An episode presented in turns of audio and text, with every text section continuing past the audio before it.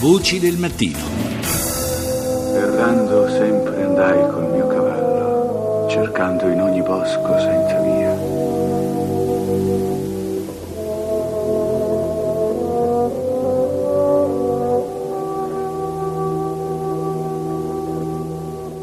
Ora giungo a un rivo che pare di cristallo.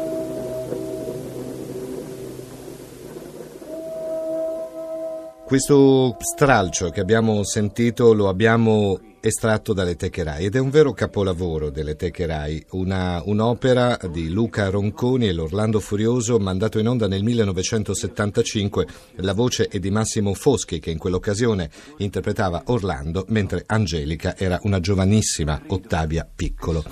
Parlare di Orlando Furioso con l'introduzione anche di questo grande capolavoro televisivo ci porta ad affrontare però un altro ambito, quello dei pupi siciliani.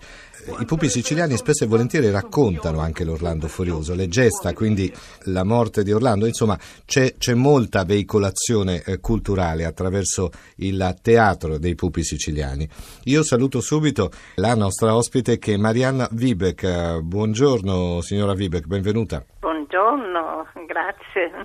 Lei è la, la, vedova di Antonio Pasqualino, che è un uomo molto importante perché tra l'altro è il fondatore del Museo delle Marionette di Palermo, dove ancora oggi sono conservate delle marionette molto singolari. Il nostro lavoro comincia già diciamo nel 1960, quando tornando da un anno all'estero troviamo che i pupari in gran parte hanno venduto i loro materiali, hanno smesso, hanno chiuso, insomma erano pochissimi quelli che ancora erano al lavoro. E allora mio marito, che amava moltissimo questa tradizione fin da ragazzo ha deciso di eh, salvarlo e si vede che è molto ben riuscito perché noi abbiamo dei materiali raccolti in un momento in cui ancora questo interesse non era eh, molto eh, grande, era proprio gli ultimi diciamo pupari che ancora faceva il ciclo, cioè facevano spettacolo ogni sera ed era sempre la continuazione.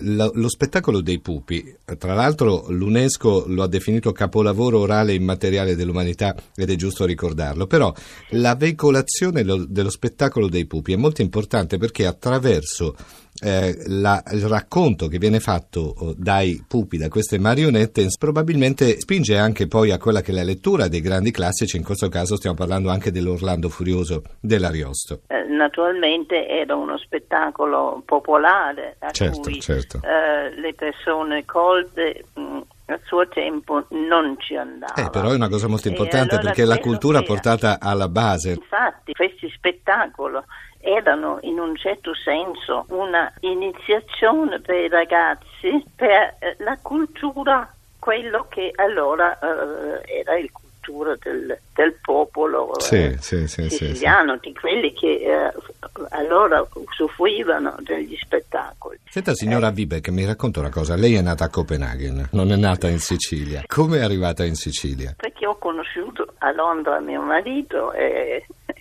sono venuta in Sicilia a sposarmi. E l'ha abbracciato anche tutta la cultura dei pupi siciliani, insomma.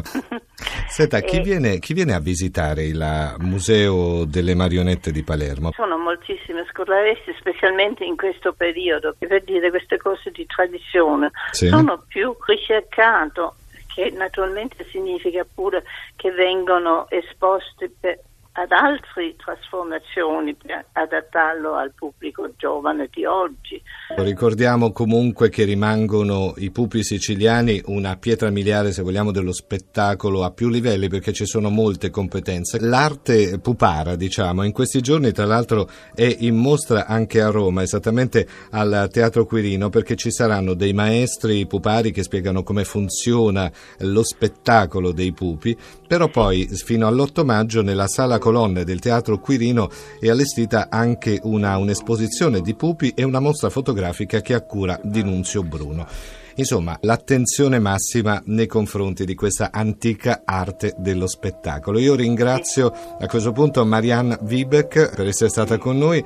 Buona giornata e grazie ancora. Grazie a lei. Ma Ora che mi volgo intorno, vedo scritti molti arbuscelli